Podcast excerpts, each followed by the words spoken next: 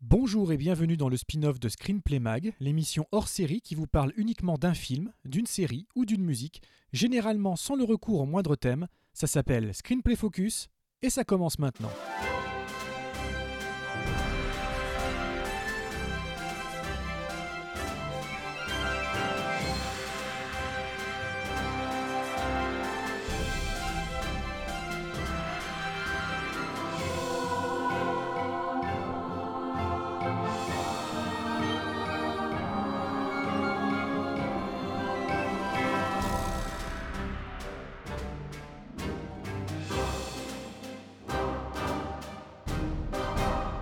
Bonjour à tous et bienvenue dans le premier épisode de Screenplay Focus. Alors vous allez me dire, est-ce que c'est du Screenplay Mag? Est-ce que c'est pas du Screenplay Mag? Eh Ben un peu et pas. C'est-à-dire que, en l'absence de Christophe, de l'ami Christophe Bricot, euh, qui euh, malheureusement pour nous euh, continue ses voyages à travers le monde, mais on l'embrasse, coucou Christophe, bah, je me voyais franchement pas faire du Screenplay Mag sans l'initiateur de cette émission à l'origine.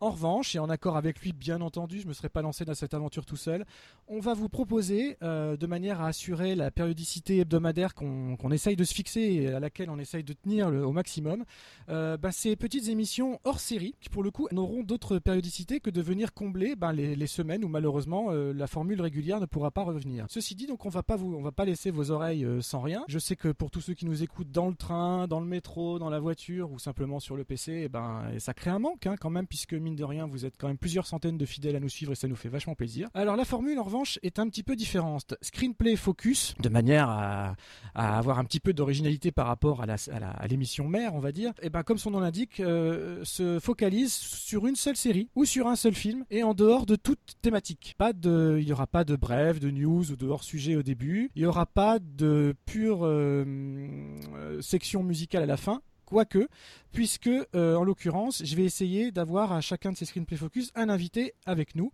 et un co-animateur. Je vais commencer par lui parce que c'est quand même lui qui nous héberge, donc euh, vous comprendrez qu'il est un peu pistonné. On parle de lui euh, dans chaque émission depuis le reboot. Mesdames et messieurs, les auditeurs, merci de faire une ovation à Fred Tepper des chroniques de Cliffhanger Co. Salut l'ami Fredo. Salut Vivien. Ravi d'être là pour cette première. Vraiment très très content. Bah, je sais, vu les gros bras que tu m'as envoyés euh, pour me faire. Euh, pour bah oui, avec des battes de baseball. Voilà, si jamais on t'invitait pas. Donc voilà, c'est fait. Je rappelle aussi au passage que tu, que tu œuvres sur Radio VL dans la loi des séries. Et euh, je crois qu'on peut le dire, tu as une nouvelle casquette depuis très très peu de temps. Ouais. Tout à fait. Je dirige également maintenant le, le pôle cinéma de Radio VL. Rien que ça. Depuis là, tout de suite, maintenant. Très bien. Bravo, mon Fredo. Voilà. merci, alors, merci. Alors, on, a, on, va, on, va, on va parler avec toi euh, du sujet du jour, bien évidemment. Et euh, j'avoue que ce sujet du jour m'a été euh, presque dicté par notre invité de cette émission, qui est mhm. quelqu'un que j'aime beaucoup et à titre personnel et à titre professionnel. Avant même de le présenter, avant même de lui laisser la parole, vous allez comprendre pourquoi j'ai eu envie de l'inviter et pourquoi on va parler aujourd'hui dans ce premier Screenplay Focus de Miami Vice? Écoutez-moi ça.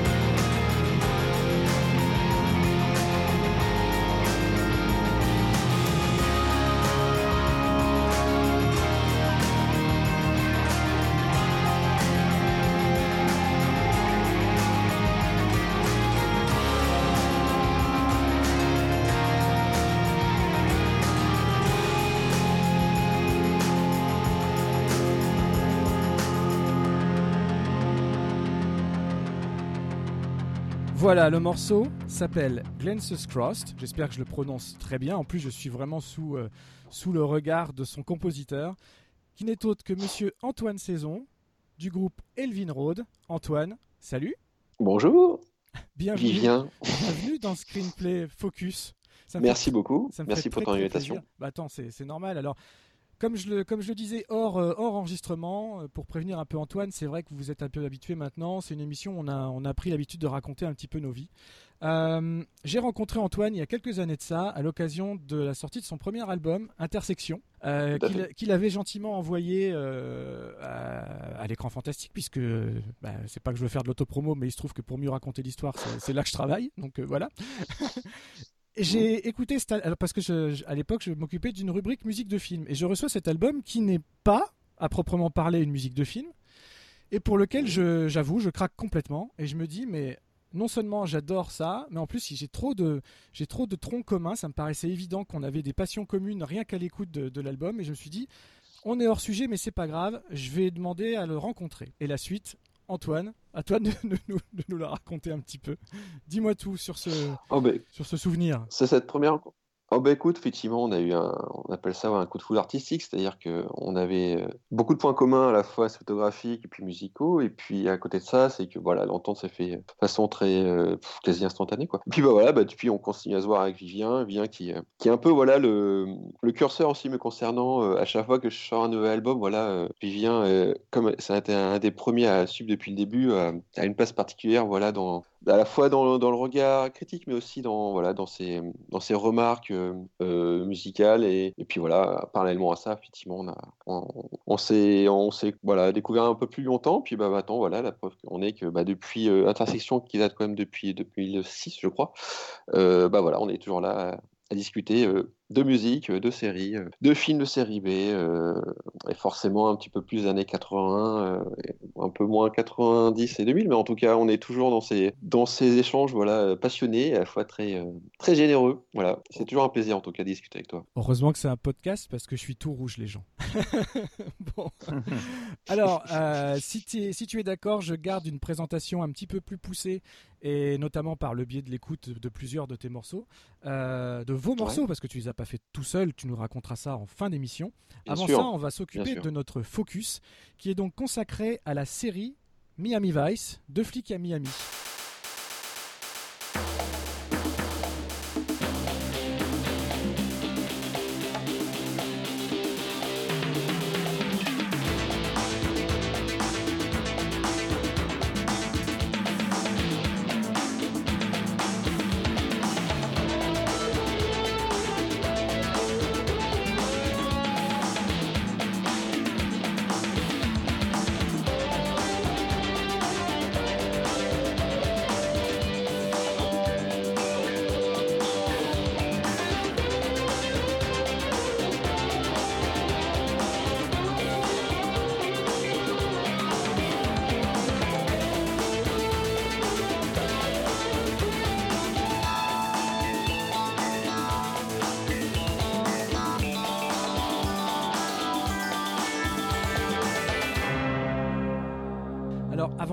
Rentrer dans le sujet, euh, Fredo, comme ça, quand je t'ai lancé, quand je t'ai Ouais. contacté la première fois, je t'ai dit on va inaugurer Screenplay Focus avec Miami Vice. T'as réagi comment dans ta, dans ta Ouais. tête? Youhou Pardon.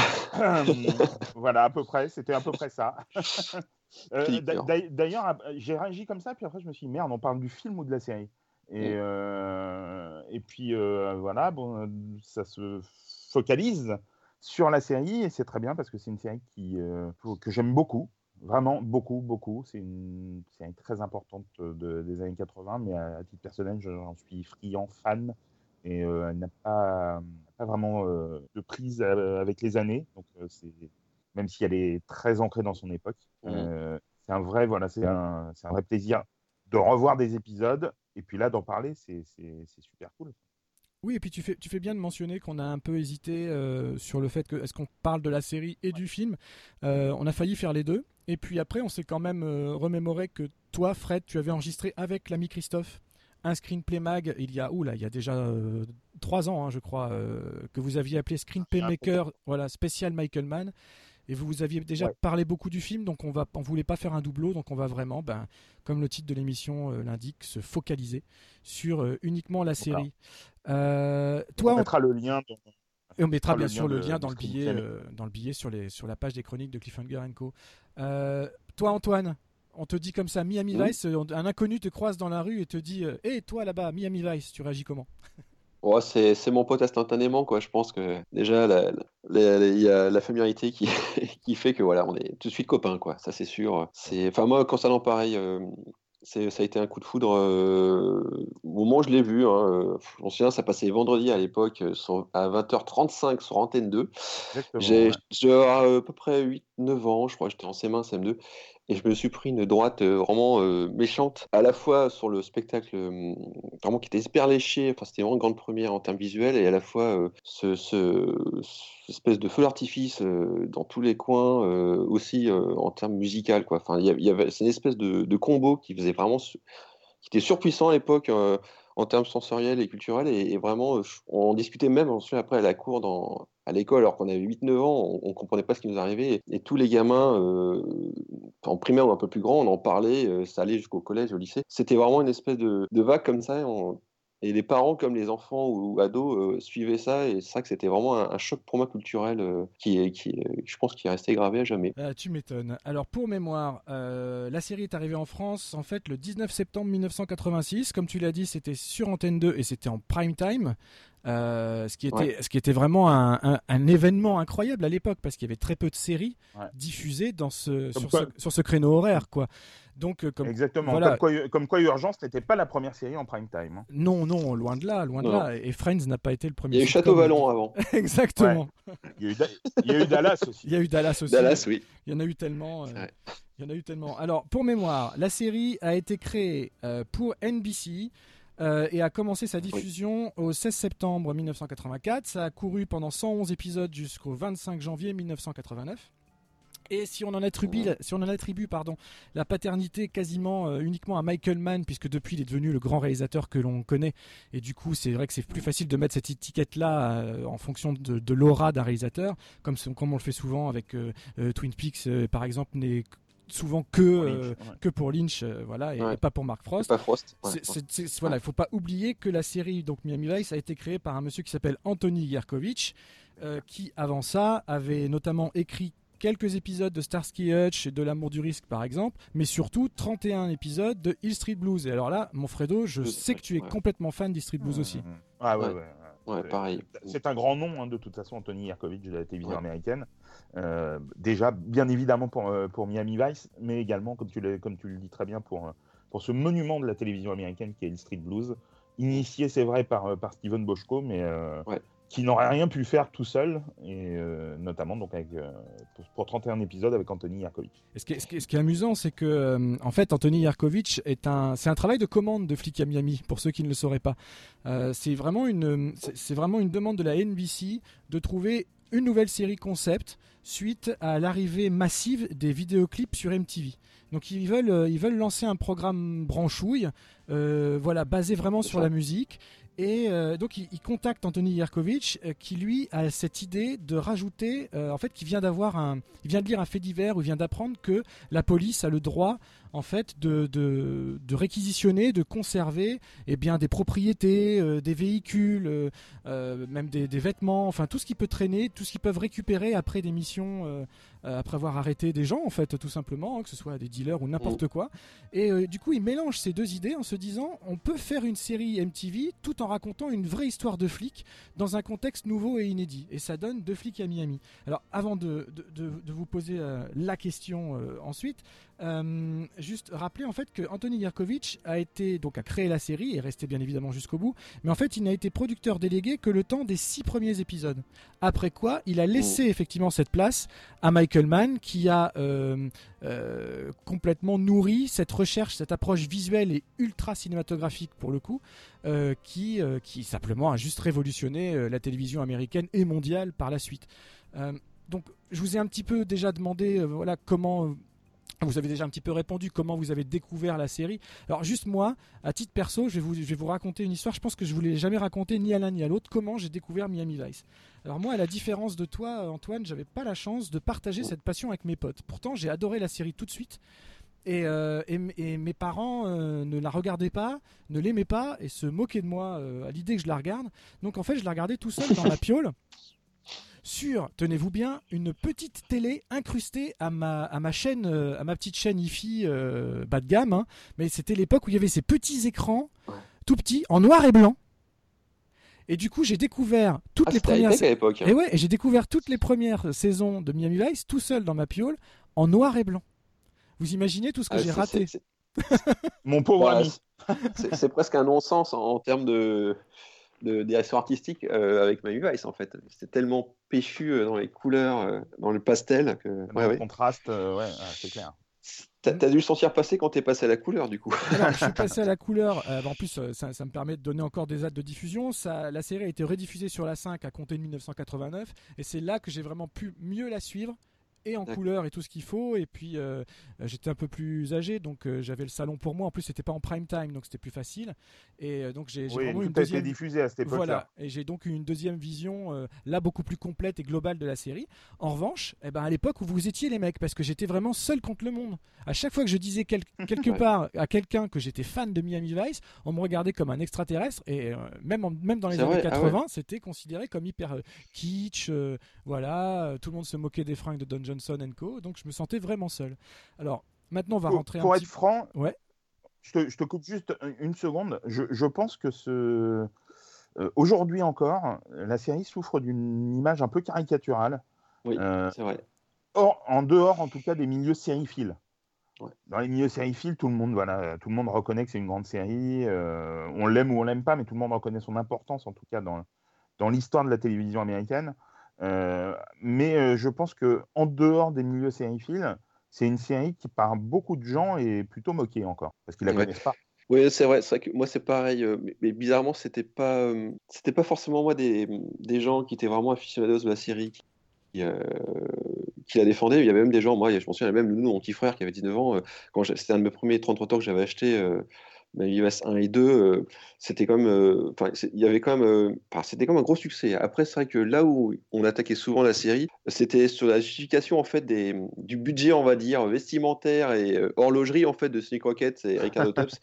On comprenait pas comment lui, avec son pauvre salaire misérable de, de simple inspecteur de police, en plus dans la municipalité de Miami, pouvait se taper une Rolex à plusieurs centaines de milliers de dollars et après se balader avec des yachts. Alors, effectivement, Michael Mann, il, il rétorquait souvent cette, euh, cette réplique-là. D'ailleurs, il a dû du coup s'expliquer souvent parce que c'était un peu le même problème qu'il y avait aussi de dans Hit. Euh, Voilà, Pacino qui habillé de Armani de la tête aux pieds euh, est toujours super nickel avec des grandes montres euh, à plusieurs centaines de milliers de dollars. Mais il disait souvent voilà que voilà pour pouvoir s'intégrer être crédible en fait dans le milieu de la, la paire et, surtout de la, cam en fait de la drogue, de la cocaïne, il fallait voilà avoir l'apparat euh, complet, la panoplie complète en termes de, de look pour que ça pour qu'on puisse s'intégrer quoi dans le milieu quoi. Mais bon, c'est vrai qu'à l'époque c'était c'était tellement hyper euh, quoi euh, dans, dans, la bogos attitude. Et c'était ça que c'était quand même du, un bling mais pas au sens actuel mais vraiment à l'époque c'était vraiment tellement le luxe à outrance tout le temps que c'est vrai que pour une certaine catégorie de la population ils trouvaient peut-être ça un peu euh, indécent peut-être ou euh, du coup ça leur rappelait leur du coup le- leur manque de je sais pas de d'élégance là-dessus. Mais en tout cas effectivement il y, a, il y a ce côté-là. Mais de mon côté, en tout cas, euh, quel que soit les coups sociaux, c'était vraiment euh, une attaque sur le côté. Les mecs, ils, se la, ils friment comme pas possible, quoi. Mais comme dans l'enfilm aussi, Michael Mann, il y a toujours ce côté un petit peu free. Mais bon, après, voilà, c'est. euh, je pense pas que moi, ça, ça, ça, a été une critique, on va dire, globale à la série. C'est juste que voilà, certaines personnes, ça faisait un peu des envieux ou du coup, ça prêtait un peu le flanc à des critiques faciles sur le côté, voilà, c'est voilà, hors budget pour un flic. Voilà. C'est ça. Oui, et d'autant plus que ce qui est dommage, c'est que ce qui est souvent reproché à la série, au-delà de ce côté euh, bling bling assumé, c'est euh, son côté cheap et, euh, et un peu kitsch et, cari- et cari- caricatural. Alors que pour tous les gens, et je suis sûr que c'est pas vous qui allez me dire le contraire, quand on rentre dans cette série, quand on, quand on l'aime, euh, en fait, c'est vraiment une des séries finalement les plus sérieuses sur le thème qu'on est, qui ait jamais été produite. Elle est sérieuse dans les sujets abordés, dans le type de personnage que l'on croise, que l'on Mhm. rencontre, dans les sujets traités. Elle est ultra sérieuse en termes de fabrication, euh, euh, j'allais dire télévisuelle, mais aussi cinématographique. Euh, Le choix des cadrages est hallucinant. Le travail sur le son, on va en parler juste après, qui est phénoménal. Ouais. C'est quelque chose qui, euh, alors qu'on était tout petit, euh, tu l'as dit, hein, on avait euh, à peu près, on moins de 10 ans à la première vision de, la série, c'est quelque chose qui a marqué quand même ceux qui ont bien voulu rentrer dans cet univers et dès, le- pilote. Et moi, c'est un truc, à chaque fois que je me prends un peu la tête avec des gens qui se moquent de moi, encore aujourd'hui, je leur balance la fameuse scène du pilote où voilà, Croquette et Tubbs sont juste dans la voiture en train de rouler dans Miami la nuit avec euh, ces, ces- ces Avec Phil éclairages Collins. magnifiques avec Phil Collins par-dessus. Ouais. Et là, tout le monde se dit Ah ouais, c'est ça en fait, Miami Vice? Bah oui, en fait, c'est juste ça, Ouais. Miami Vice. C'est le cœur de la série, c'est ça. C'est que En c'est. 80... C'est ça, mais en 84, quoi. Voilà. C'était ouais. vachement en avance là-dessus. hein. Alors justement, musicalement, Oui. est-ce- musicalement, ça vous a apporté quoi? Est-ce que vous avez commencé à écouter, euh, genre, euh, à vous faire des compiles des chansons qui passaient dans les épisodes? Est-ce que vous, voilà, vous, c'était comment dans la cour de récré au niveau musical justement, euh, au-delà des épisodes en eux-mêmes? Bah, moi, j'avais, j'avais aussi Miami Vice 1 et 2 euh, en cassette audio, si je me souviens bien. Pareil. Et en Euh, photo. et, et donc voilà, ouais, c'était euh, forcément de, bah, un, un grand kiff de- d'écouter ça parce qu'il y avait des, il y avait des morceaux absolument euh, qui sont devenus euh, cultes, qui l'étaient peut-être déjà pour certains, mais je pense pas tous. Euh, la, plus, voilà, la plupart le sont devenus par, euh, par la suite et c'était vraiment une série précurseur. Après, je pense que la, oui, enfin, il y avait vraiment des, des titres qui sont devenus très, très emblématiques et bah, au-delà de la musique, enfin ça c'était, c'était très marquant, mais la série elle, a été caricaturée euh, beaucoup, euh, on, la traitait entre guillemets de MTV Cop. Euh, c'est quand même très réducteur même si euh, ça, a pris effectivement sur euh, de nombreuses scènes l'esthétique des, clips vidéo. Mais euh, c'est comme tu le dis, c'était une série, c'était une série dramatique, vraiment, même une série noire. Et, euh, et pour le coup, c'était pas uniquement un divertissement. Quoi.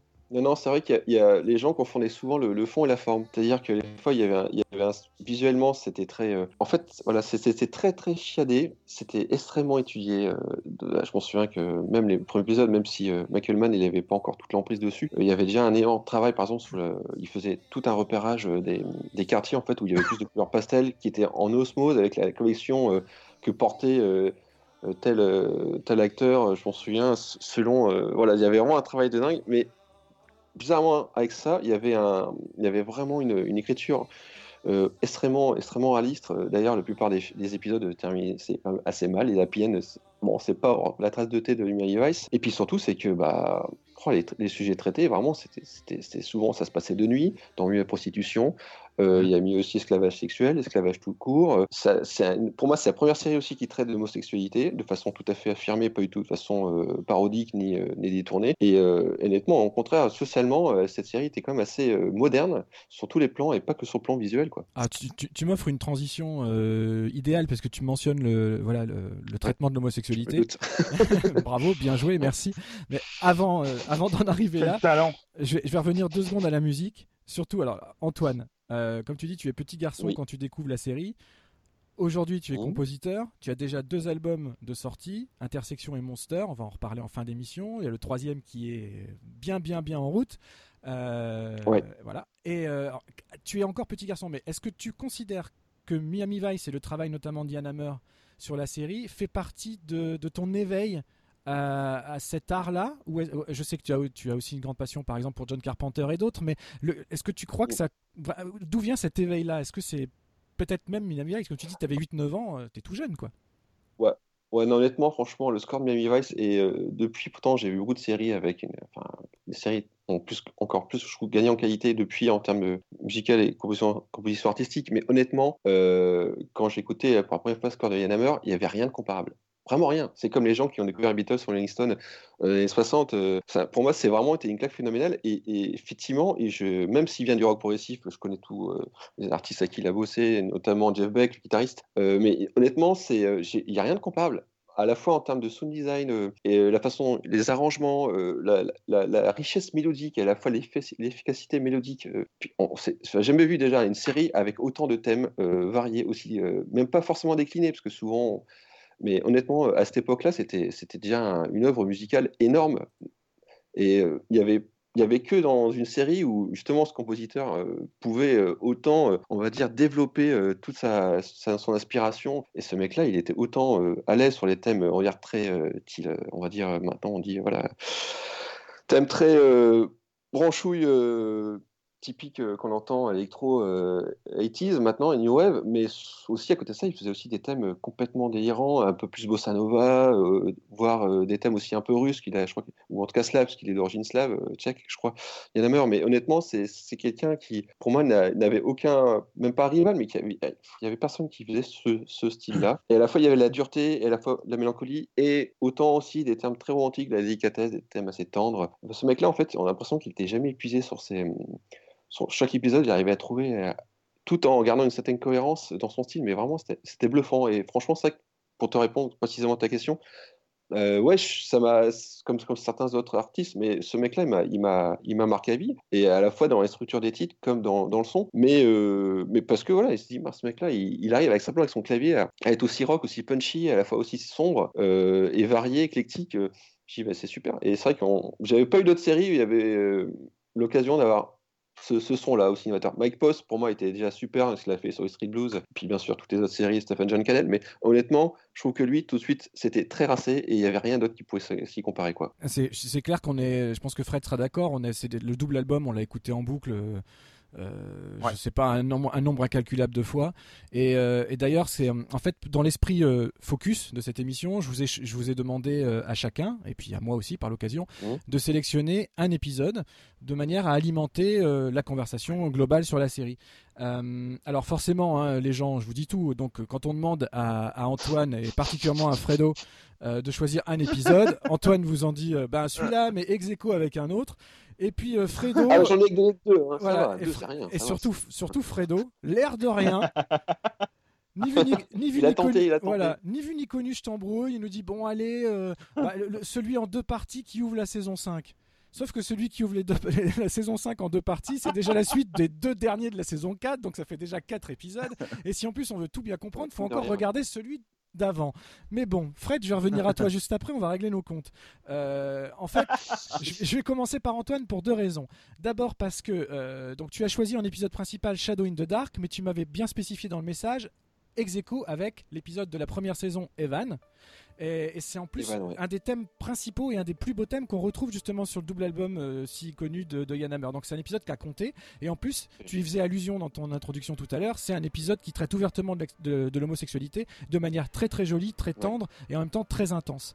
Euh, vas-y, à toi, Evan. Alors Evan, bah oui, effectivement, voilà, ces morceaux euh, que j'affectionne particulièrement, c'est espèce de grande claque pour ici, voilà, c'est monté en puissance à partir d'un thème euh, à la fois mélancolique est très épuré, assez simple. Et la scène euh, en elle-même est superbe. Hein. ça commence sur un plan fixe, voilà, sur une espèce de station. Euh, une station d'essence, vraiment, je crois que c'est assez typique l'architecture cubaine là-bas à Miami. Et vraiment, c'est voilà, 5 minutes en fait de claque émotionnelle où, où en gros, Croquette, oui, avoue qu'il a, qu'il a des regrets par rapport à son, son pote Evan qui lui-même a provoqué indirectement voilà, le suicide de leur, leur coéquipier. Donc, formait un trio de tête euh, voilà, de jeunes officiers de police. Et voilà, quand Croquette, euh, voilà, Don Johnson a découvert que son ami euh, voilà, était dans un club par hasard était, était homosexuel, bah, l'autre, Evan, ne l'a pas supporté. Et, du coup, on, voilà, entraîne cette espèce de, de sentiment de culpabilité tout le long de la série. Et, le, titre Evan en lui-même est. Enfin, en fait, c'est pas Evan le titre, mais aussi, il y a surtout le, cette fameuse scène de confession euh, qui lit, du coup, lit encore plus euh, Ricardo Tubbs à Don Johnson, enfin Sonic Rocket. Du coup, c'est vraiment très fort. Et en fait, le, le, morceau lui-même s'appelle The Talk. Hein. Et même si Evan, il arrive d'entrée de jeu en fait euh, dans le, dans le prologue en fait de l'épisode. Euh, The Talk euh, est, vraiment un des plus beaux morceaux de Yann Hammer. Et heureusement qu'il a fait son, double, double album euh, après, parce qu'il n'a jamais été présent en fait dans les, dans les vinyles qui étaient plus des soundtracks officiels avec deux trois scores voilà, de, Yann Hammer. Mais voilà, pour moi, Evan voilà. En plus, c'est un des premiers épisodes, je crois que c'est enfin de la saison 1 en tout cas, l'épisode 21. Ah, c'est le Et 20 Shadow in the Dark, je, je te coupe en fait. C'est euh, voilà, mais- Evan, c'est le 22e épisode de la, de la de la première saison. Il a été diffusé le D'accord. 3 mai 1985 pour la première fois et il a la particularité d'avoir été mis en scène par Rob Cohen qui par la suite est devenu Ouais, ça, euh, fait. euh, réalisateur au cinéma. C'est lui notamment qui a signé euh, Cœur de Dragon euh, ou Dragon l'histoire de Bruce Lee euh, et plus récemment euh, voilà la, la momie la and tombe de le dragon. premier aussi. Euh, et exactement. Et puis après XXX encore avec Vin Diesel. Donc euh, non non, ça a aussi lancé des carrières de réalisateurs euh, Miami Vice. Il a, ouais, il a réalisé, je crois, trois épisodes hein, de, de Miami Tout à fait, Vice, ouais, ouais, Cohen. trois épisodes. Ouais, ouais, ouais, ouais. Mais oui, il y avait aussi Abel Ferrara, il y- il y avait du beau monde, franchement,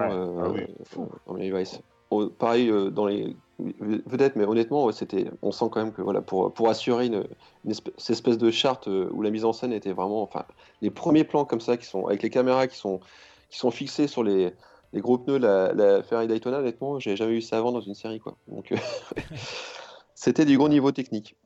Et à noter, parce que moi je le trouve assez phénoménal comme comédien, le l'acteur qui joue Evan, c'est William Russ. Oui.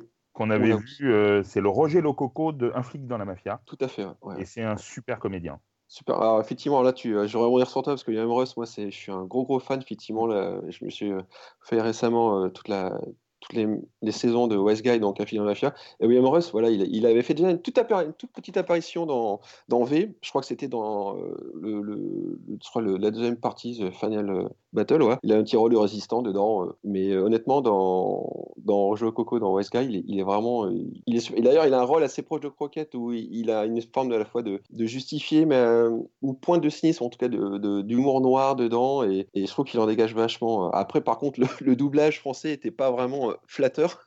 Donc c'est mieux de le voir en VO. Mais dans ouais, William Ross, franchement, euh, très très très bon acteur. D'ailleurs, il a refait une dernière récente apparition dans American, euh, euh, euh, American euh, History X avec euh, Edward Norton. Ah Et oui, tout à très fait. très bien dedans. Ouais, ouais. Et très très bien dedans. ouais. Ah ouais, c'est un acteur euh, organique. Organique et voilà, malheureusement euh, méconnu quoi. Voilà, Ouais. comme souvent. En tout cas, c'est vraiment un, épisode, un indispensable, un indispensable ni plus ni moins dans, au, cœur, au- Oui. au centre de la série, euh, à tel point qu'on en fait même écho, euh, ben, pas loin de 4 ans après. Euh, justement, et là c'est à Fred que je vais, c'est vers Fred que je vais me tourner, puisque on refait un petit peu écho à Evan dans euh, Ouais. l'épisode A Bullet for Crockett, une, une balle pour Crockett, épisode 89 de la série, 20e de la saison 4, qui sert un petit peu de prologue, on va dire, on va dire au, au- au gros épisode en quatre parties que nous- tu nous as sélectionné, et dont d'ailleurs le premier de la Ouais, saison c'est 5 ça. a la particularité d'avoir été réalisé par Don Johnson en personne. Exactement. Alors pourquoi tu as choisi cet Alors, en fait, arc-là en fait, alors, euh, déjà, il faut savoir, euh, dans l'épisode de euh, A Bullet for Crockett, euh, donc Sonny Crockett prend une balle dans l'estomac, si je dis pas de bêtises. Enfin, il se fait abattre par la, femme du suspect qui poursuit. De là, il tombe dans le coma et il fait des, espèces de, cauchemars, rêves bizarres. Et il y a notamment une, scène très longue. C'est un épisode clip, hein, comme, comme, on dit, où on voit pas mal de scènes avec euh, chacun des personnages euh, emblématiques de la série euh, qui, qui le veille euh, sur son lit d'hôpital. Et il y a un moment, en tout cas, où Crockett pense à, une, à, la, à une scène avec, euh, avec Evan, donc de, de, cette, de, cette, euh, de cet épisode-là.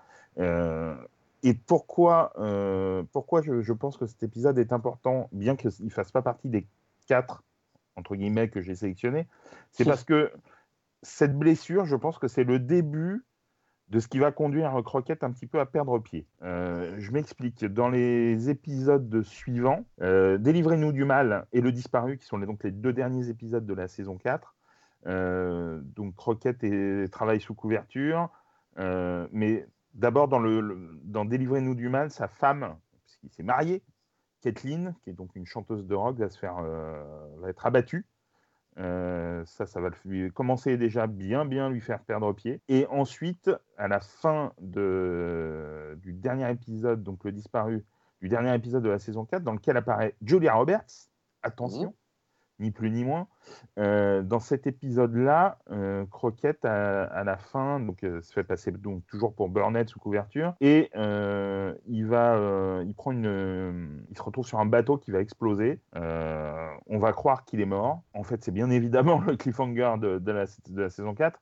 Et en début de saison 5, quand s'ouvrent donc les souvenirs première partie, Sonny Crockett entre guillemets n'existe plus puisque il a totalement perdu la mémoire et il se prend vraiment pour un trafiquant qui s'appelle Sonny Burnett, donc qui est le, le, sa couverture habituelle euh, lorsqu'il euh, lorsqu'il infiltre le milieu de la drogue.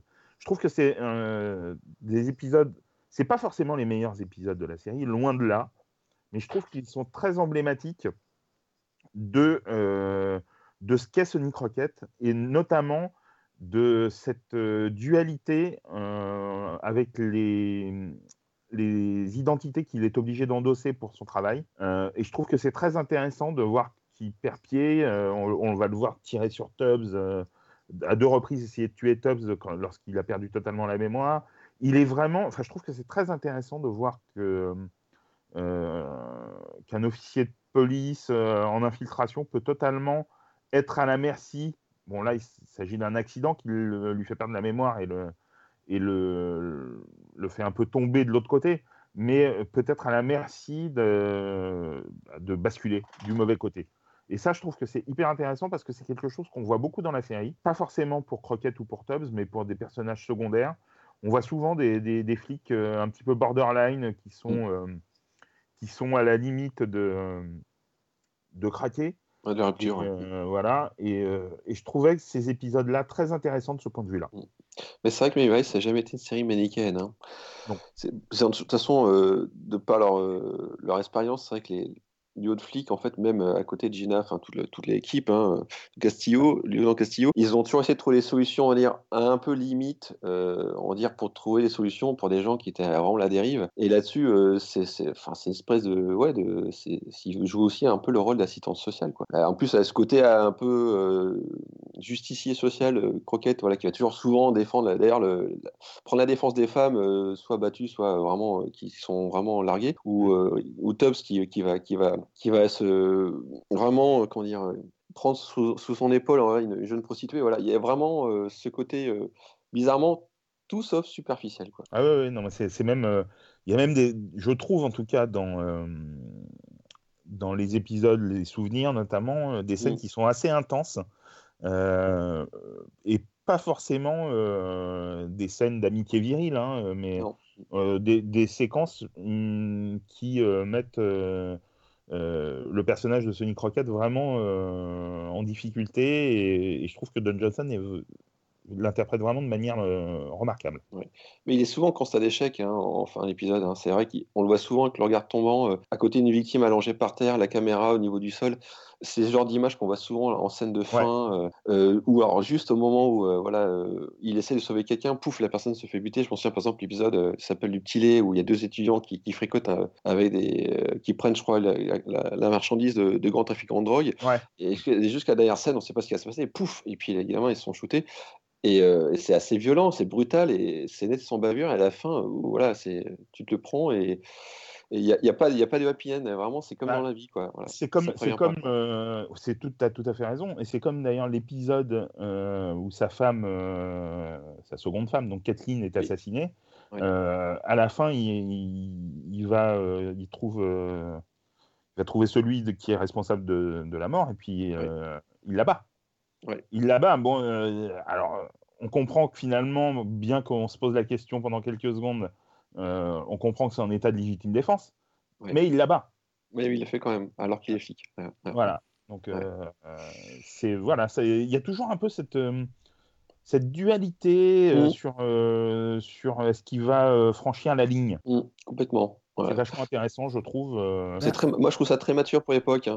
En plus, c'est un peu aux antipodes du mythe, on va dire, du, du Spyro réganien des années 80, à la Top Gun. Mmh. C'est vraiment, il y a un côté quand même à la fois anti-héros et à la fin un peu côté loser aussi, où, voilà, où on voit les. Ils ont beau être super expérimentés, affichés quand même visuellement voilà, de la réussite, ils ont quand même des, des choses qui, peuvent, qui leur échappent et voilà, il y a une espèce de fatalité comme ça qui, qui revient souvent à quasiment tous les épisodes. Quoi. Ouais, tout à fait. Ouais, c'est un arc d'autant plus intéressant qu'il est que le, donc le, la rupture du personnage, euh, la rupture psychologique et névrotique du, du, personnage de Croquette répond en fait à une mm. rupture dans, dans, la fabrication même de la série.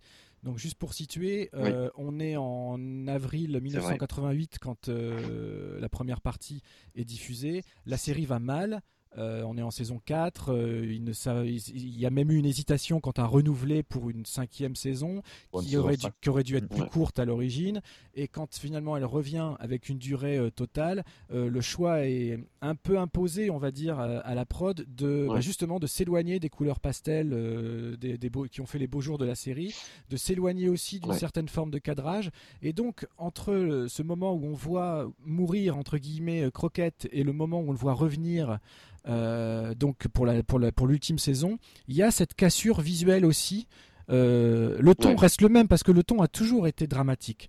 Sauf que sur, les, quatre premières années, le ton était euh, dramatique, mais toujours dans ce côté qu'on évoquait en tout début d'émission, voilà, un petit peu, un petit peu brillant, un petit peu voilà, flashy, clinquant et tout ça. Et là, ils, voilà, ils essayent même plus. Donc en fait, la cinquième saison est, est, est, vraiment plombante dans le sens où tout est dramatique et avec en plus un traitement de l'image qui ne laisse qui laisse moins de place, on va dire, au, second degré. Et euh, c'est là où c'est. Moi, le seul bémol que j'ai sur la série, mais alors tout entière, c'est qu'il y a un paradoxe entre le traitement euh, hyper réaliste des émotions. Euh, de la mélancolie, de, de, tout ce qui peut aller avec cette vie qu'on pourra jamais comprendre à moins de l'avoir vécue. et pourtant, les scènes d'action si elles sont magistralement filmées, manquent quand même cruellement de réalisme en termes de coups portés, par exemple. C'est vrai que ça, c'est quelque chose qu'ils n'ont jamais vraiment réussi à faire. Les bagarres, elles sont un peu rigides parfois. et surtout, euh, il y a quand même beaucoup de, morts par balle et de coups de feu échangés, et on ne voit jamais une goutte de sang, même sur le costume. C'est très bizarre ce paradoxe. Maintenant, euh, ce, choix, cet arc en quatre parties, moi je l'aime vraiment beaucoup. Et il compte tellement mm. que dans le final de la série, il y a, la série finit vraiment. Hein, pour ceux qui ne l'auraient jamais vu, on va pas vous le dire, mais bon, la dernière aventure. Il y a une vraie fin, euh, voilà. Et donc ça finit par un gros clip et euh, il y a énormément d'images de cet arc-là qui revient euh, hanter les personnages euh, à la fin. Donc c'est un, un, arc qui compte. Et euh, moi je suis moins... Je sais que même la plupart des critiques sont d'accord pour dire que cette saison 5 est vraiment pas bonne et que même pendant la 4 ça se détériorait. Moi à titre personnel je suis mm. pas d'accord. Je trouve que c'est une évolution un peu naturelle et il est logique quand une série comme ça dépasse les 100 épisodes de d'essayer d'aller vers de nouveaux horizons, de pas stagner. Et puis finalement ils ont su s'arrêter au bon moment et, de très belle façon. Donc, donc voilà. Je voudrais juste... Je suis assez d'accord avec toi. Voilà, je voudrais juste glisser avant de, finir sur les focus d'épisodes avec celui de avec le, choix initial d'Antoine qui est pour moi un des meilleurs épisodes. De toute façon, je savais qu'Antoine allait nous dénicher un des meilleurs épisodes de tous les temps de la série. J'étais sûr que je serais 100%, ah d'accord avec lui. Euh, voilà, euh, je vais juste vous parler de mon choix à moi qui euh, a surpris euh, mes camarades et qui, euh, je le sais, est considéré, ah oui, ah oui, oui, qui est considéré comme l'un, si ce n'est le plus mauvais épisode de toute la série. Mais bon, j'ai ah l'esprit de contrariété. Celui avec James Brown, celui James Brown. Oui, non, celui avec James, Brown. Oui, un grand pétard. C'est ça. Mais celui, celui de James Brown, est surtout, insauvable. Celui avec James Brown est complètement insauvable. Alors que j'estime que mon que mon petit épisode, alors en même temps, j'avais pas, j'avais bien précisé de ne pas forcément choisir son épisode préféré, mais un épisode qui vous a marqué c'est comme ça que je, l'avais, euh, que je vous l'avais demandé. Et il se trouve que moi, on est en saison 4, et cet épisode, Honor Among Thieves, donc l'honneur euh, parmi les brigands, quoi. Euh, c'est le 16e épisode de la saison 4. Et pourquoi il m'a marqué? Il m'a marqué déjà à l'époque, c'est-à-dire que c'est un des épisodes dont je me souvenais le plus de, de, ma première vision en noir et blanc sur mon, petit poste à ma revision en DVD il y a quelques années. voilà. Euh, donc, juste, en fait, c'est une histoire qui réunit un petit peu tout ce qui fait le sel et le cœur de Miami Vice pour moi. C'est-à-dire que c'est un épisode qui visuellement est ultra, ultra, ultra travaillé. Le réalisateur s'appelle Jim Johnston. Alors, il en a peut-être un peu trop fait. On, part vraiment vers le cinéma d'horreur des années 80 et tout ça, mais en tout cas, c'est ultra stylisé. Le montage est très intéressant aussi. Il y a chaque transition. Euh, par exemple, on passe d'un plan de fête foraine sur une roue qui tourne à euh, un petit flamant rose qui tourne. Enfin, il y a plein de choses comme ça, et c'est très, très travaillé. Et ça réunit à la fois un serial killer complètement barré qui s'en prend aux petites filles en les bourrant de cocaïne, euh, euh, une mission d'infiltration pour Crockett et Tubbs qui sont euh, en plein trafic avec un grand mania de, la dope et que, le, que, que, ces, que ces meurtres en série vont va venir contrecarrer ou en tout cas embêter toute la communauté toute la communauté de brigands de Miami et donc Crockett et Tubbs se retrouvent piégés en tant qu'infiltrés au cœur d'une enquête de serial killer. Donc on a, tout en fait. On a euh, le meurtre, on a la drogue, on a l'infiltration, on a l'intensité parce que l'assassin est complètement barré. Il a vraiment un dédoublement de personnalité. Il fait parler ses poupées, tout ça. Donc voilà. Il y a un extraordinaire travail musical et de Yann Hammer et de son partenaire John Peterson sur cet épisode-là. J'adore ces thèmes-là. Et, euh, et ça finit. Alors je sais que ça peut paraître complètement débile, mais ça finit sur un espèce de tribunal où il y a tout en gros, il y a tous les dealers de la ville qui sont réunis pour juger euh, l'assassin. Et là encore, c'est ultra, ultra stylisé. Euh, les lumières sont incroyables. le- la pièce en elle-même est un décor complètement surréaliste. Enfin voilà, il y, a- il y a une espèce de surmise en scène qui m'avait marqué à l'époque et que je continue à trouver vraiment, vraiment marquante aujourd'hui. Après, le final est un peu grand guignolesque. Le serial killer finit par se suicider en sautant euh, du plafond sur le mania de la drogue principale et le tue sur le coup. Donc, je enfin, c'est pas c'est pas un bon épisode en termes de scénarisation. En revanche, je trouve que, que, que Don Johnson, mais comme d'habitude, parce qu'on l'a pas dit, mais Don Johnson est juste génial, les mecs, on est d'accord. Ah, mais il est extraordinaire. Ah, il il Je- est habité par le j'adore. rôle. Voilà, c'est, c'est juste un C'est acteur un, bon, c'est un très bon acteur. hein. Voilà, très très bon acteur. ouais. Très, très sous-estimé. très très sous-estimé. Mm. Et euh, voilà, donc cet Mais épisode m'a marqué ça, pour ça trop bien là. Donc, Ouais, euh, mais épisode, toi, épisode de Brank quand même. hein. voilà. Ça- un- alors voilà, je vous laisse, je vous laisse, je vous laisse m'insulter, mais est-ce que vous avez, est-ce que, est-ce que, Ah, non, mal- non, non, est-ce que non, malgré, malgré le, le ressenti que vous, votre propre ressenti sur l'épisode, est-ce que vous êtes à peu près d'accord avec euh, ce que je viens d'affirmer en termes de, de sophistication et de stylisation artistique Alors, quoi? oui. Oui, oui, totalement. Personnellement, c'est un épisode je- dont je ne me souvenais absolument pas. Pareil. Donc, comme quoi, voilà, il m'a- il m'avait vraiment pas marqué. Euh, mais euh, le, le tueur en série, là, c'est un maboule, mais comme on en a rarement vu dans les séries télé. Ah, il est assez glauque, ouais. C'est euh, c'est vraiment, ouais, c'est voilà, le- c'est le terme, c'est une histoire qui est vraiment glauquissime en plus. Mm, mm. Mais oui, oui, artistiquement, c'est génial. Et, et Don Johnson est, est fantastique. Enfin, le, ouais, c'est vraiment euh, très particulier comme épisode, mais très, très prenant. Quoi. Vraiment, euh, j'étais très content de le revoir. Je te remercie. Ah bah voilà. Et toi, Antoine? Alors justement, pour te refaire une belle transition, je trouve que du coup, Shadow in the Dark, en fait, est euh, à peu près, en fait, le... En fait, en tout cas, euh, possède euh, à peu près les mêmes sujets sur le tueur en série. C'était assez rare d'ailleurs à l'époque de faire des épisodes sur un tueur en série. Euh, et euh, par contre, du coup, je trouve est, beaucoup plus, on va dire, réussi en termes de mise en scène, sans en faire trop, sans être maladroit en fait. Voilà, Il- en, en restant sobre, je trouve que donc Shadow the Dark Une ombre dans la nuit, donc la saison 3, l'épisode 6, euh, qui d'ailleurs, euh, ce, qui est, ce qui est assez dingue, c'est qu'il est sorti en même temps que Manhunter, donc euh, le sixième sens de Michael Mann. Il, enfin, ils partagent pratiquement le même script, hein, voilà, une espèce de d'incursion, euh, voire même une immersion, on va dire, dans, l'esprit du tueur, euh, avec des grandes phases comme ça euh, de clips, enfin, sans, sans, sans le moindre, on interaction de dialogue. vraiment, c'est vraiment, j'ai trouvé ça beaucoup plus réussi personnellement. Ah, et je trouve que du coup, il a même plutôt bien vieilli. Alors, celui que Vivien, je vois bien ce que tu veux dire, parce qu'il est marquant visuellement, parce que du coup, il en, fait des tonnes. Mais moi, voilà, je trouve que l'équivalent, euh, on peut très bien en faire, euh, on, fait aussi bien réussi sans en faire trop, quoi. Voilà. Et je trouve que voilà, une ombre dans la nuit, pour moi, il, il m'a marqué, surtout sur la dernière, dernière scène, euh, où du coup, c'est une espèce de twist complètement délirant, où tu dois tout réinterpréter et, toutes les interprétations sont, sont possibles, quoi. Voilà. Et je trouve que lui, du coup, en termes d'écriture, lui, est super carré, il est achevé de A à Z, il n'y a pas une scène de trop. Et les, les- les scènes de, on va dire de, de démence ou d'agression euh, glacent encore maintenant, je trouve. Quoi. Voilà. Et, et je, trouve, je trouve que c'est assez intéressant par rapport aux, aux épisodes dont, que j'avais choisis. Euh, quand on parlait tout à l'heure des, des flics toujours hein, au, au bord de la rupture, Mhm. c'est un épisode qui est symptomatique de ça. Ah oui, Avec, euh, Ah oui. avec le personnage de Gilmore, si je dis pas de bêtises, le, Ouais. Le flic qui, qui craque, quoi, qui, Ouais. qui agresse les, les mecs, qui, euh, qui est complètement à cran et qui, euh, qui, est tout, qui est tout le temps en train de- d'asticoter euh, Croquette et Tops pour qu'ils bossent, qui n'arrêtent pas de bosser. Et du, et du coup, Croquette devient un peu comme ce mec-là, dès, lors qu'il est écarté de l'intrigue. Ouais, il se, il se contamine. hein. Ouais. Ouais, voilà, exactement. C'est tout. c'est Et en ça, c'est presque une histoire de vampire. Euh, Ouais, ouais, c'est vrai. La, la contamination à la croquette devient comme, comme était Gilmore juste avant. Il pète un boulon, quoi. Il commence à péter un boulon. Et c'est euh, marrant parce que c'est juste. C'est marrant. ouais, excuse-moi, Fredo, c'est parce que je rebondis parce que c'est justement le, seul bémol que j'ai sur cet épisode. Il est tout petit, hein, parce que c'est un épisode absolument génial. C'est comme, comme je le disais au début de l'émission, pour moi, c'est un des meilleurs des cinq saisons. Euh, comme tu le disais, et je suis tout à fait d'accord avec l'analyse que t'en fais, Antoine, c'est-à-dire que c'est un peu le même pendant que celui que j'ai volontairement choisi euh, de manière un peu outrancière. Et ben là, c'est tout dans la retenue et euh, tout dans l'intensité, et c'est euh, vraiment Miami Vice à son meilleur. Le seul petit bémol que j'ai, Ouais. c'est ce- justement ce basculement de croquette qui est euh, vraiment soudain et qui intervient limite euh, comme un cut au montage entre d'une séquence à l'autre. C'est-à-dire que au départ, il ne comprend pas le premier enquêteur qui est en train de péter un boulon.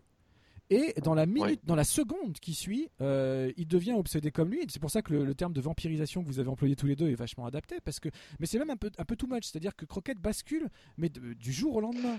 Et, et c'est un petit. Ah, c'est même, pas du jour au lendemain. c'est de- la c'est même journée, de la quoi. minute à Voilà. en Donc une ça, seconde. Quoi. Ouais, Donc ça, c'est un petit euh, peu. Ça, ça, je peux non, comprendre que ce soit un peu déroutant pour les gens, de même Ouais. titre que. Et je te, je te laisse Ouais. rebondir juste après. Le, un des reproches qu'on peut faire à la série, c'est que souvent les intrigues sont réglées un peu vite sur un seul épisode. Mais bon, c'était la- le format télévisuel de l'époque qui voulait ça. hein. C'est-à-dire qu'il y a des enquêtes qui semblent pouvoir se passer sur des Ouais, mois. On, on nous les raconte en 45 Tout à fait. minutes et ils passent par des états émotionnels tous. Absolument, enfin qui prendrait Montagne beaucoup russe. plus de temps à s'en remettre, etc. Euh, c'est le seul petit bémol, euh, bémol que j'ai. Après, c'est un épisode absolument, absolument incroyable. Vas-y Antoine, dis-nous tout. Ah non, non, c'est, moi je suis tout à fait d'accord avec toi, c'est que malheureusement, et euh, c'est un peu le- la contrainte qu'a souvent cette série, c'est que c'est une série d'ambiance en fait. Donc, déjà, le prologue, des fois, il faisait des fois, même, vu- je m'en souviens même d'un prologue, je crois qu'il faisait 7-8 minutes, quoi, avant que le générique euh, arrive. Et voilà, le, fait d'être déjà euh, posé, poser vraiment l'ambiance par des, voilà, des, scènes qui sont des clips euh, sans, dialogue, du coup, ça, pose un tempo qui est faussé avec la fin. Parce qu'à la fin, forcément, il y a, je crois que c'est 43, 44 minutes, on sent le format visuel qui est vraiment, qui va casser un peu ce, cette espèce de, pas de lenteur, mais de, voilà, de rythme qui, se fait tout seul. euh, et, puis d'un coup, voilà, ça se finit par un gunfight à façon un peu Jo- John Wayne, quoi. Euh, façon qu'on passe en vitesse accélérée. Et, voilà, on sent vraiment que la, contrainte, là, c'est le format. Et, du coup, je suis tout à fait d'accord avec toi, c'est que des, fo- des fois, c'est vraiment maladroit. Voilà, euh, comme l'exemple là, sur le fait que croquette passe du. En fait, de, de celui qui critique à celui qui devient, quoi. Et voilà, c'est un peu grossier, maladroit, ou il y a raccourci, ou alors aussi, pas aussi du montage. On, le, le montage est super important. On sent que des fois, là, il y, a- il y a même des coupes, des fois, qui sont vraiment faites euh, au hachoir. Et, euh, et du coup, oui, voilà, il y a cette contrainte-là, mais il y a plein d'autres séries qui partagent euh, cette problématique-là sur, sur ce format-là, des années 80, même après, quoi, malheureusement. Voilà. Alors, on- le, temps, le temps commence à nous être compté. Donc, en guise de conclusion à notre discussion sur Miami Vice, mais d'abord, je vous remercie parce que j'ai trouvé, j'ai trouvé, voilà, vous avez bien bossé, vous avez bien révisé, c'est sympa. Euh, donc, on a beaucoup parlé de Don Johnson. C'est un plaisir. On a beaucoup Ouais. parlé de Don Johnson Oui. et de Crockett. On n'a quasiment pas parlé de Philippe Michael Thomas et de Tubbs. Est-ce que selon vous, c'est moi je suis pas surpris euh, malheureusement. Est-ce que vous croyez que c'est un... c'est sympo- un symptomatique un petit peu du ressenti sur la série, c'est que la série est vendue comme un duo, mais au final, est-ce qu'il n'y a pas vraiment qu'un seul héros dans sa globalité à Deux flics à Miami? Euh, je, euh, personnellement, non, je trouve que honnêtement, le... c'est vrai que c'est. bah, moi, fr- franchement, euh, Ricardo Tubbs, il est, il est- enfin, Philippe Michael Thomas est très très bien dedans. C'est juste que le- les épisodes marquants sont, sont souvent avec le personnage de Croquette et, euh, et qu'il est un peu plus névrosé en fait. Mais sans Tubbs, en fait, il n'y a pas cet élément plus ludique, plus, plus léger, un peu plus blagueur. Qui fait l'équilibre. Parce que si on avait que les trucs euh, à la- vraiment euh, avec la, la enfin qui reflètent simplement la personnalité de Croquette ça serait vraiment dépressif du coup. Très névrotique très sombre et, et- et même plus violent quoi euh, voilà. Non je trouve que l'un et l'autre sont vraiment indispensables. Il y a une espèce de, de base de base communicant. Même quand Tubbs il déconne avec euh, d'ailleurs celle qui joue Pam Grier là enfin qui jouait par Pam Grier son, son amour de New York là euh, du coup les, les rôles s'inversent. Euh, Il, euh, il joue son, son surmoi ou sa conscience, euh, Rick- enfin, euh, Sonic Rocket par rapport à enfin, Ricardo Tubbs. Donc non, je trouve franchement les deux sont sont vraiment indispensables. Après, c'est sûr que voilà, Don Johnson dégage un peu plus, mais aussi parce que euh, voilà, il a un rôle un peu peut-être un peu plus plus développé selon les épisodes. Mais je, je pense pas qu'il soit mauvais euh, en, termes d'inter- d'interprétation ou même de d'écriture du rôle. Euh, Je pense que et puis même il y a plein de rôles euh, pour moi comme Castillo qui sont super intéressants. Mais voilà, après je pense que par rapport aussi au succès qu'avait la série, ça dépend aussi, dépend aussi vachement de Don Johnson parce qu'il y avait quand même une grosse, grosse partie public qui était quand même des groupies. Déménagère. euh, et vraiment là-dessus, euh, je pense que c'était assez orienté, on va dire, en termes de script, euh, en tout cas en termes de direction artistique et d'écriture par Universal. Quoi. Je pense que Croquette était plutôt prioritaire parce qu'il savait qu'en termes d'audience, ça allait ramasser plus. Quoi. Et toi, Sans Fredo? doute. Euh, moi, je, je suis, je suis globalement d'accord sur le fait que l'un ne va pas sans l'autre. Euh, par contre, je pense que le personnage de Tubbs euh, devient beaucoup plus accessoire. euh, Oui, tout à fait, c'est vrai. À partir de la saison 3.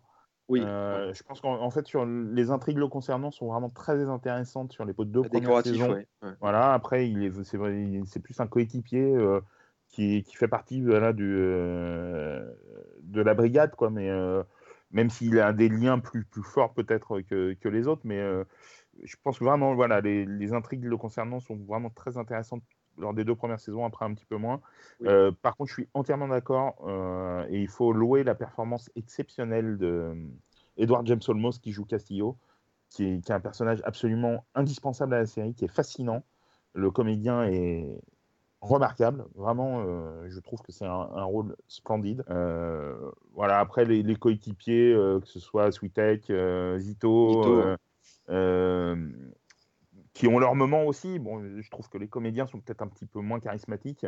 Euh, pareil pour euh, les comédiennes qui jouent les rôles de Gina et Trudy. Mm. Euh, c'est un- plus un, un- après, on est plus dans un ensemble cast que de, dans, dans des rôles vraiment euh, très écrits. Mm. Mais voilà, ça fait partie, chacun fait partie, apporte sa pierre à l'édifice et fait partie de, de cette atmosphère à, à la série. Mais je, en tout cas, il- voilà, c'est vrai que le personnage de Croquette était vraiment euh, primordial euh, que- qui, et qui faisait le sel de toute la série et que, et que grâce à lui, j'ai pendant très longtemps euh, tassé mes, mes cigarettes euh, de la même manière euh, sur mon paquet. Lucky Strike alors. Il fumait des Lucky Strike, je crois. Ouais, Ouais. ouais, ouais. Effectivement, il tapotait. euh, Exactement. Ah, son, son- son- sa cigarette tapotée euh, sur sa cuisse, ça c'est le moment là, euh, à chaque fois qu'il faisait ça, quand il faisait un- une phase de d'enquête ou de- du moins de qu'on appelle ça, de personnes qui voilà qui ah mince, entretien quoi. Ouais, ouais. Non, mais c'était, euh, ça m'a marqué pendant, pendant longtemps. Et euh, Don Johnson est vraiment, vraiment, vraiment un super comédien. Je crois qu'il faut vraiment le, le dire, le répéter. Et juste euh, très rapidement, dire aussi qu'il y a un autre producteur qui est très important de la télévision américaine qui a œuvré sur la série. Alors, Je ne sais plus à partir de quand, mais je Dick crois Wolf de la saison 3. C'est Dick Wolf. Voilà. Ouais, voilà. Oui. Euh, donc qui a été quand même très très important pour la série Euh, et qui y a des, des guests de, de malade mental que ce soit en, en termes de, de jeu ou en Mm. termes de, de musique mais je pense que le temps va nous manquer Oui, c'est vrai que si on commence à parler musique là, ça va être long oui. hein. C'est ça, non, non, c'est sûr. On ne peut pas. On va parler musique. On va parler musique dans un très très court instant, mais on va parler de ta musique, Antoine. voilà. Voilà. Alors, j'a- alors, j'avais juste une toute dernière question euh, sur Michael Mann plus précisément et sa fascination pour le crime. Euh, c'est vrai que c'est quelque chose qui a parsemé non seulement bien sûr Miami Vice par nature, mais aussi son cinéma et euh, le fait Mm. qu'il n'hésitait pas à mettre ses acteurs et là en l'occurrence je pense à ses actrices en danger euh, puisque les personnages de, de, de Trudy et Gina par exemple les, les deux comédiennes on, il les a fait vraiment défiler sur le trottoir pour, pour, Ouais. pour jouer les prostituées Mm. et tout ça. D'ailleurs, elles ont eu un certain succès. elles le racontent elles-mêmes dans, dans, dans des souvenirs. voilà.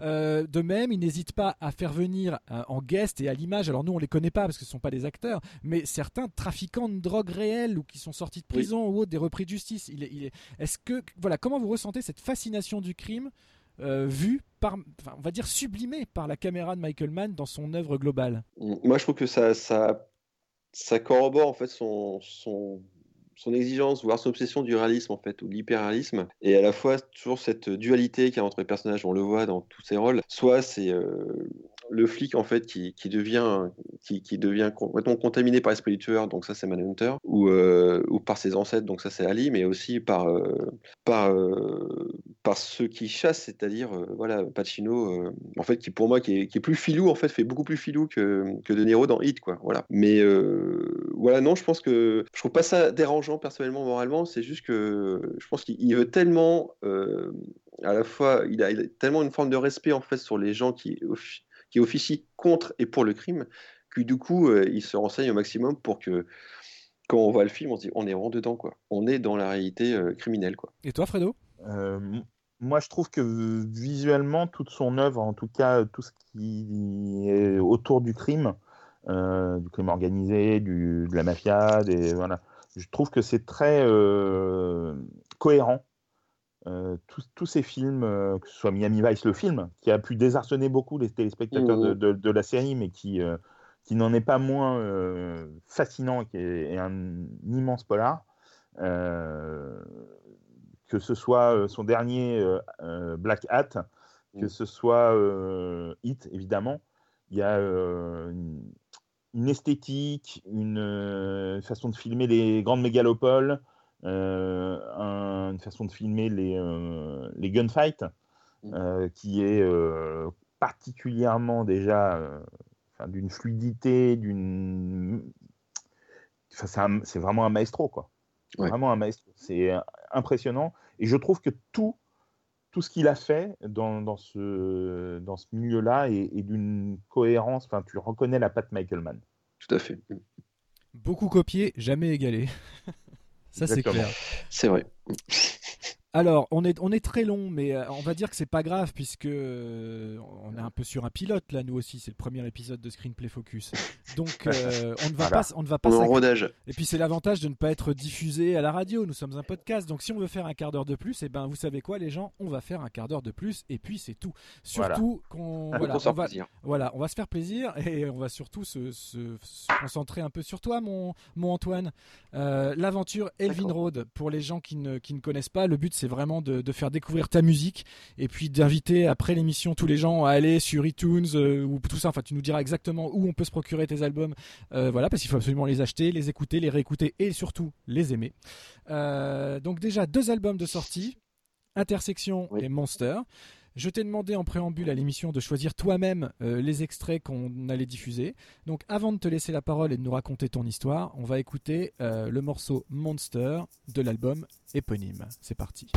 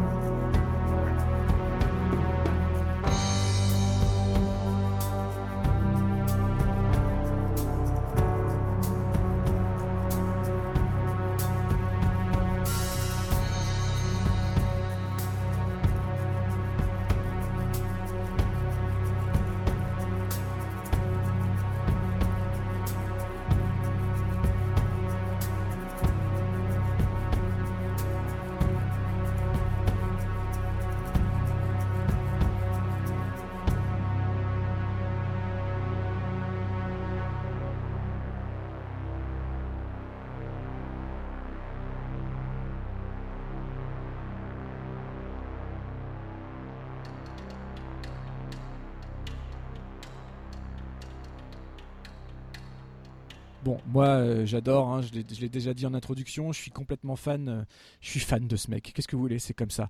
Euh, avant que tu nous racontes tout, Antoine, Fredo, toi tu ne connaissais pas. alors Ouais. Elvin Road Alors, comme je te l'ai dit, naturellement, c'est pas la musique vers laquelle je vais, pour être tout à fait franc et honnête. Hein, voilà, c'est pas. C'est une question de, de goût. Mais j'ai écouté, bien évidemment. Et euh, je me suis surpris à trouver ça vachement bien, en fait.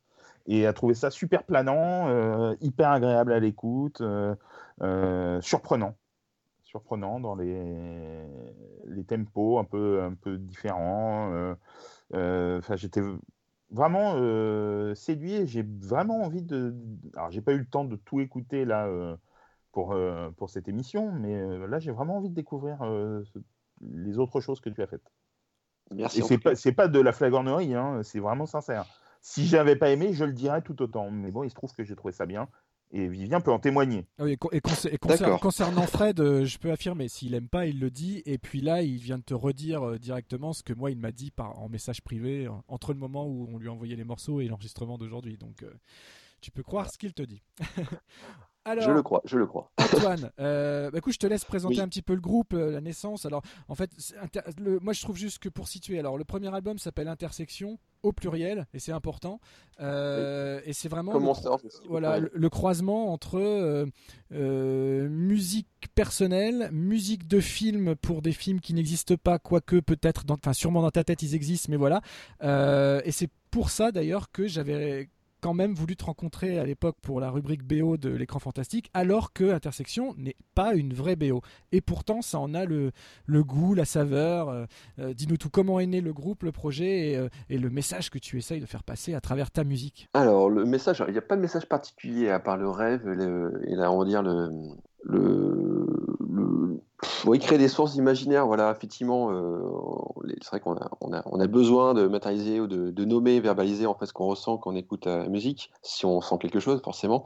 Mais euh, non, Elvin Road, honnêtement, c'est euh, pour moi, c'est une grande bande-annonce euh, avec beaucoup de, portes, donc aussi d'intersections comme le, premier album. En gros, voilà, c'est un grand road trip. Hein. Tu, prends une route et tu sais jamais où, c'est que tu vas tomber, à quelle heure, ni à quel moment, dans quel contexte, dans quelle humeur, euh, avec qui, euh, avec quoi. voilà, donc c'est, tout ça à la fois. Et forcément, on, sent des influences, hein, dont effectivement Yann Hammer, mais, mais aussi Miami Vice, toute la, toute la tout ce côté aussi new wave, euh, électro, rock, euh, voilà. Euh, faut savoir que Miami Vice, quand même, c'est un des premiers à avoir passé des titres de Dépêche Mode qui n'étaient pas forcément hyper, hyper commerciaux, très grand public, assez sombre, assez industriel. Et, voilà, et puis d'autres, d'autres groupes, Daned, voilà, qui étaient vraiment très indé, très confidentiels pour l'époque, et assez dark. Et voilà, ça m'a, pas influencé aussi, forcément, comme tu disais très bien, Carpenter, John Carpenter, voilà, sur le côté minimaliste, euh, l'épure en fait de la structure et à la fois la, recherche d'efficacité euh, dans le sound design et dans la mélodie. Euh, voilà. Mais voilà, pour te dire autrement, Evin bah, ça fait ça fait à peu près 10 ans. Moi, j'avais fait deux albums instrumentaux avant, euh, en groupe et puis après en solo. Evinro, c'est une, une entité qui est assez, euh, assez mouvante, on va dire. Moi, je suis, je suis là en, gros en, garde-fou, mais voilà, il y a plusieurs euh, musiciens qui sont venus au travers des albums.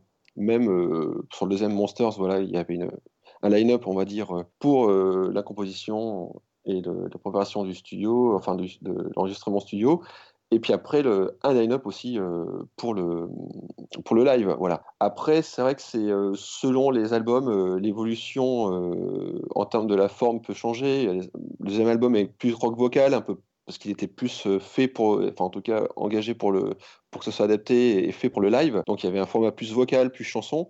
Le premier était vraiment très instrumental, à part un titre qui était avec des vocalises. Le troisième, voilà, je préfère ne pas en dire plus. De toute façon, je préfère que les gens se fassent une idée par eux-mêmes. Ils sont assez grands pour ça. D'autant que c'est un public assez. Euh, qui est assez averti, assez. Euh, pas forcément cinéphile, mais en tout cas assez mélomane.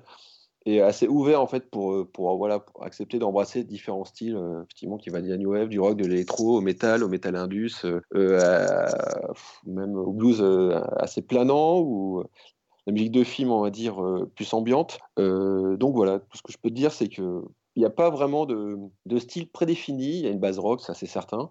Mais euh, en gros, c'est voilà, quand on écoute ça, c'est ce qu'on me dit souvent. Euh, les gens s'imaginent des scènes et chacun s'imagine des scènes différentes, soit de films, soit des paysages, des contrées, mais qui sont toujours, toujours euh, liés à ton imaginaire, ton, ton expérience et ton ressenti sur le moment. Quoi. Et eh ben moi, je peux vous dire que j'ai eu la chance de, de, les voir en concert et que c'est vachement bien en live, c'est vachement bien au casque, c'est vachement bien sur la chaîne, c'est vachement bien en voiture. Et Kevin Roth, faut l'écouter tout le temps et partout. voilà. on a, on a, donc tu, tu, tu, as sélectionné pour nous le morceau Monsters. Est-ce que tu, veux, tu peux nous en dire de manière un peu plus précise alors ce qu'il ce qui représente au sein de ta discographie? Alors Monsters, en fait, j'ai choisi parce que bah, forcément, parce que tu un peu lié à la thématique euh, de cette émission Miami Vice, mais aussi parce que voilà, c'est euh, un, titre de l'album éponyme, donc euh, des deuxième album Monsters, qui, a, qui, qui, fait un peu la synthèse en fait de, de l'album et de, de l'ambiance en général. C'est que voilà, il y a c'est euh, un rythme assez, qui peut être un rythme assez, assez tranquille au demeurant, euh, enfin au premier abord en tout cas, euh, mais il y a toujours quelque chose voilà qui est derrière, une espèce de sous-texte ou une ambiance qui est un peu plus noire, sombre ou en tout cas mal définie, cette espèce de petit grain de sable qui devient un gros caillou dans la chaussure petit à petit, qui, qui, commence à prendre forme. Voilà, il y a toujours un peu les ténèbres qui sont, qui sont tapis dans un coin de façon littérale ou, euh, ou, ou, figurée. Mais euh, voilà, c'est ce que j'aime bien dans ce morceau, c'est qu'il commence de façon très easy listening, assez, assez cool, hein, un peu musique estivale euh, que tu peux écouter tranquillement, un peu linge. Et puis petit à petit, tu te rends compte, il y a une espèce de, de masse qui arrive comme ça, qui, qui, va, qui va prendre de plus en plus, on va dire, une position dominante en fait dans, dans, dans, ton ressenti et qui va créer une forme même d'un peu de malaise à la fin, mais qui n'est pas non plus, on va dire, omniprésente, mais qui, est toujours là, à un moment, à un autre, pour te rappeler que voilà, la, je sais pas si c'est le message, mais en gros, il y a, pas euh, la vie, elle peut être noire ou, euh, enfin, elle peut très bien virer du jour au lendemain de façon, euh, on va dire, idyllique ou dramatique. Voilà, il y a toujours ce côté ambigu, quoi, que j'aime bien, en tout cas dans, cette ambiance, dans ce titre. Alors, en tout début d'émission, avant même de te laisser la parole, j'avais diffusé un extrait de euh, Glances Crossed, qui est un morceau donc mhm. de l'album à venir. Alors, qu'est-ce que tu peux nous, nous, dire précisément sur ce morceau, bon, qui est ouvertement un hommage à Miami Vice hein, Tu pourras jamais le renier, là, c'est pas possible. On te croirait pas, de toute façon, si tu disais le contraire. Euh, donc, comment tu as pensé ce morceau et puis qu'est-ce que tu peux nous dévoiler euh, sur le prochain album de tes intentions et surtout peut-être de, la date de sortie et, encore plus important de la manière dont les gens pourront se le procurer en payant les gens. Ah oui, bien sûr, en payant, bien sûr. Surtout que maintenant, Zone Téléchargement n'existe plus, donc. Euh, Exactement. voilà. Mais ouais, non, non, c'est euh, Glass Cross, en fait. En gros, bah, là, par contre, c'est une scène. Euh, enfin, le, mélodie m'est venu assez rapidement, comme souvent sur le clavier en tapotant. Et puis voilà, après, on a, on a, on a bossé plusieurs mois dessus. pour te donner une idée, le Stéphane, qui est mon guitariste, qui a, fait la programmation, on a fait tout le mixage ensemble. Il y a aussi Yoann qui, est venu à la basse, qui est un grand, bassiste de jazz, rock.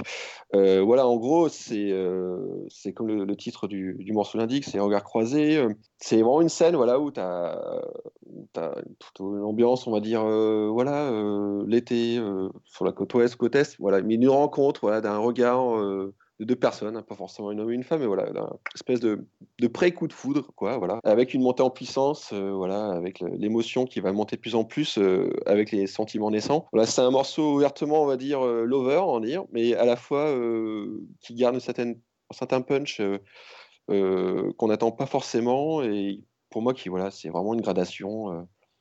Euh, c'est vraiment le titre euh, que, que j'aurais voulu écouter en tout cas dans ma si j'avais une Ferrari long de la côte quoi. Voilà. Morceau très frais je voulais jouer très frais à la fois très simple mais qui qui, qui est pas forcément binaire voilà qui qui, qui, va, avoir des changements et qui, qui, va monter voilà petit à petit en émotion quoi et par rapport à ce côté Miami Vice, euh, voilà, ce côté Miami Vice euh, alors, ça complètement inconscient. Hein, je te le dire, c'est complètement inconscient. Après, en termes de choix de son, euh, c'est clair qu'il y, y, y, a des sons qui sont proches du Hammer, mais c'est ça que je me, je me suis jamais dit, quel que soit le titre, tiens, on va faire du Carpenter, tiens, on va faire du Lynch, on va faire du Miami Vice, du Man, pas du tout. C'est complètement incorporé dans mon inconscient, donc ça, les influences, elles sont plus ou moins on va dire, euh, décryptable, quoi. Mais, euh, mais euh, honnêtement, je me suis pas dit, tiens, je vais faire une scène Là, je me suis dit, voilà, j'ai une scène avec deux personnes qui, qui, qui, flash, quoi. Et puis, voilà, le morceau, il, il, emballe, et puis après, il fait sa vie tout seul. Après, ça, ça t'échappe. Voilà. Et pour te répondre aussi, bah écoute, c'est c'est un, album qui va donc, qui n'a pas encore de nom pour l'instant, qui va sortir, on, espère, courant printemps 2017, comme sur les autres précédents albums, c'est-à-dire qu'il sera disponible à la fois en téléchargement sur iTunes, Amazon, et aussi, on peut l'avoir en album physique sur, notre site, evinroad.com voilà, qui, qui, est sorti la semaine dernière, voilà, qu'on entend encore en train de updater. Et, on mettra, le lien, on mettra le lien sur la page de l'émission, hein, hein, Fredo, tu nous feras ça, hein, pas de ah, problème. c'est gentil. Ouais, sans problème, bien sûr. Mais voilà, l'actu va être, euh, va être assez, assez importante à partir de maintenant jusqu'à jusqu'à la fin, parce qu'on a, voilà, on a fait entre-temps un sampler euh, qui, euh, qui était une espèce de point intermédiaire entre les deux albums, qui donne un avant-goût de ce qu'va être le, la nouvelle couleur d'Evin Road pour le troisième album. Mais c'est. Voilà, on espère ça pour le, en tout cas pour le, pour le printemps, mais voilà, il y a déjà beaucoup de morceaux qui sont établis, mais on, on essaiera de monter vraiment en gamme en termes de production, en termes de puissance, en termes de, d'efficacité aussi dans, dans, les mélodies et structures, en étant un peu plus dans l'air du temps, euh, sans non plus renier ce côté très 80s et même des fois assez 90s. Et puis toujours ce brassage voilà, de, différents styles rock euh, dedans. Voilà. Eh bien, merci beaucoup euh, à tous les deux. J'ai vraiment passé un, super moment en votre compagnie, à se remémorer cette grande série. On invite tout le monde à, à se replonger dedans. Miami Vice. Euh, pour les plus sceptiques d'entre vous, n'hésitez pas. Ça se regarde, ça se regarde peut-être même encore mieux maintenant qu'à l'époque, puisque euh, euh, ça, se, ça peut se contempler comme une œuvre, comme une œuvre à part entière et, vraiment achevée. Donc voilà, global. aussi un beau miroir d'une époque euh, vraiment comme aucune autre. voilà, je pense qu'on reviendra jamais aux années 80. Euh, donc, Fred, euh, Fred Tepper, on te retrouve bien sûr sur ton site à toi, les chroniques de Cliffhanger Co, et au sein de la loi des séries sur Radio VL, dans les pages séries Radio VL, et donc dans ta prochaine section cinéma sur Radio VL, et très prochainement dans Screenplay Focus puisque tu seras de nouveau mon partenaire pour la, pour la prochaine émission, qui sera diffusée, on ne sait pas quand, puisque encore une fois, ce Screenplay Focus est un hors-série, donc euh, voilà, c'est, je ne peux pas vous dire quand sera la prochaine. De toute manière, vous continuez à avoir du Screenplay toutes les semaines. Euh, voilà, la semaine prochaine, vous aurez soit un Screenplay Focus avec Fred Tepper, soit un Screenplay Mag avec Christophe Bricot. Euh, et toi, Antoine donc, euh, on vient de donner tout, tout ce qu'il faut pour, euh, pour Evin Road. Je te remercie, mais alors, du fond du cœur, d'avoir joué le jeu et d'être venu parler avec nous de Miami Vice et de ton travail sur cette première de Screenplay Focus. Euh, et je, j'en profite pour t'inviter d'ores et déjà, même si je l'ai déjà, déjà, fait en off, je te réinvite euh, à l'antenne. Comme ça, Christophe Bricot pourra pas mettre son veto, ce sera déjà engagé vis-à-vis des auditeurs. j'aimerais, j'aimerais vraiment que tu. moi le premier. Voilà, j'aimerais vraiment que tu nous rejoignes sur à la manière des dernières émissions qu'on vient de publier sur la preuve par 3 qui était consacrée au travail de Ridley Scott. Je pense qu'on va prochainement en préparer un sur euh, John Carpenter, la preuve par 3 John Carpenter, et ce mmh. serait top que tu viennes crier ton amour et ton analyse musicale euh, et filmique du monsieur euh, en notre compagnie quand on, quand on en sera là. Merci beaucoup à vous. Euh, je vous retrouve la semaine prochaine. Donc avec soit avec Fred, soit avec Christophe. Et je voudrais juste dire qu'en introduction, vous avez entendu un nouveau générique qui est composé tout spécialement pour nous par un monsieur qui s'appelle Jérôme Marie et qui sera justement notre invité musical de Screenplay Focus épisode 2 consacré euh, à la mutante, mais plus spécifiquement au travail musical de Christopher Young. Euh, en tout cas, on vous embrasse, on vous remercie, et euh, je vais pas vous dire bonjour chez vous, parce que ça c'est le truc de Christophe Bricot. Je pense que suite à cette première de Screenplay Focus, mon final à moi, ça va être salut bonhomme.